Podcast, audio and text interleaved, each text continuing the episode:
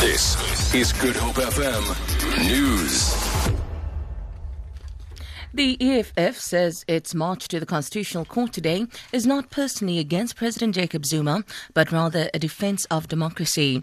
EFF members are expected to march to Constitution Hill in Johannesburg ahead of a hearing on the powers of the public protector.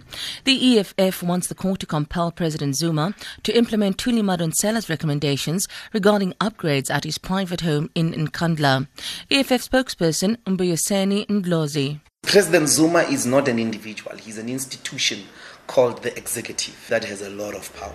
And it is uh, this executive that has defied the public protector's remedial action without going to a court of law. But we are also profiling a broader struggle against corruption, which includes Gupta family. A single family is trying to capture the only heritage for black people that comes out of the liberation struggle and that is the state.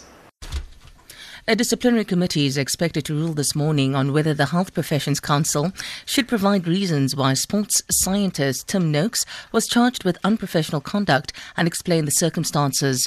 Noakes' legal team demanded the explanation yesterday when the hearing into his conduct resumed in Cape Town.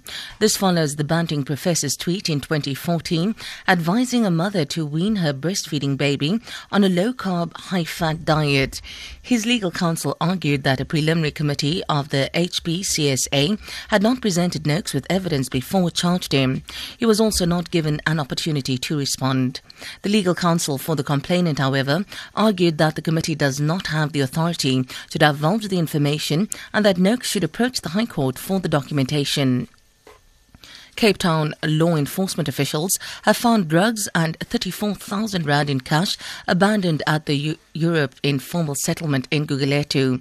Deputy Metro Police Chief Yolanda Farrow says the city's safety and security special investigation unit found 40 grams of tik with 10,000 rand and close to 4 kilograms of dagga with a street value of 1,000 rand. The investigation is continuing.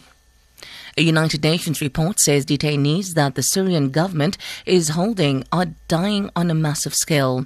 UN investigators say this is tantamount to a state policy of extermination and a crime against humanity. They say tens of thousands of Syrian civilians are being held at any given time. The report is based on interviews with hundreds of witnesses. The BBC's Imogen Foulkes reports. This is the first report that looks specifically at conditions in detention. And what the UN investigator says, this is clearly a pattern.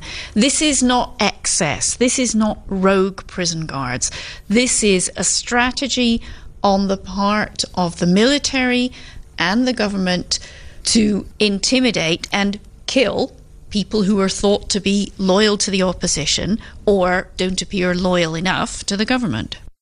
The rand is trading at 16.27 to the US dollar, 23.45 to the pound, and 18 rand 22 to the euro. Gold is trading at $1,192, and the price of Brent crude oil is at $32.93 a barrel. For Good Hope FM News, I'm Sandra Rosenberg.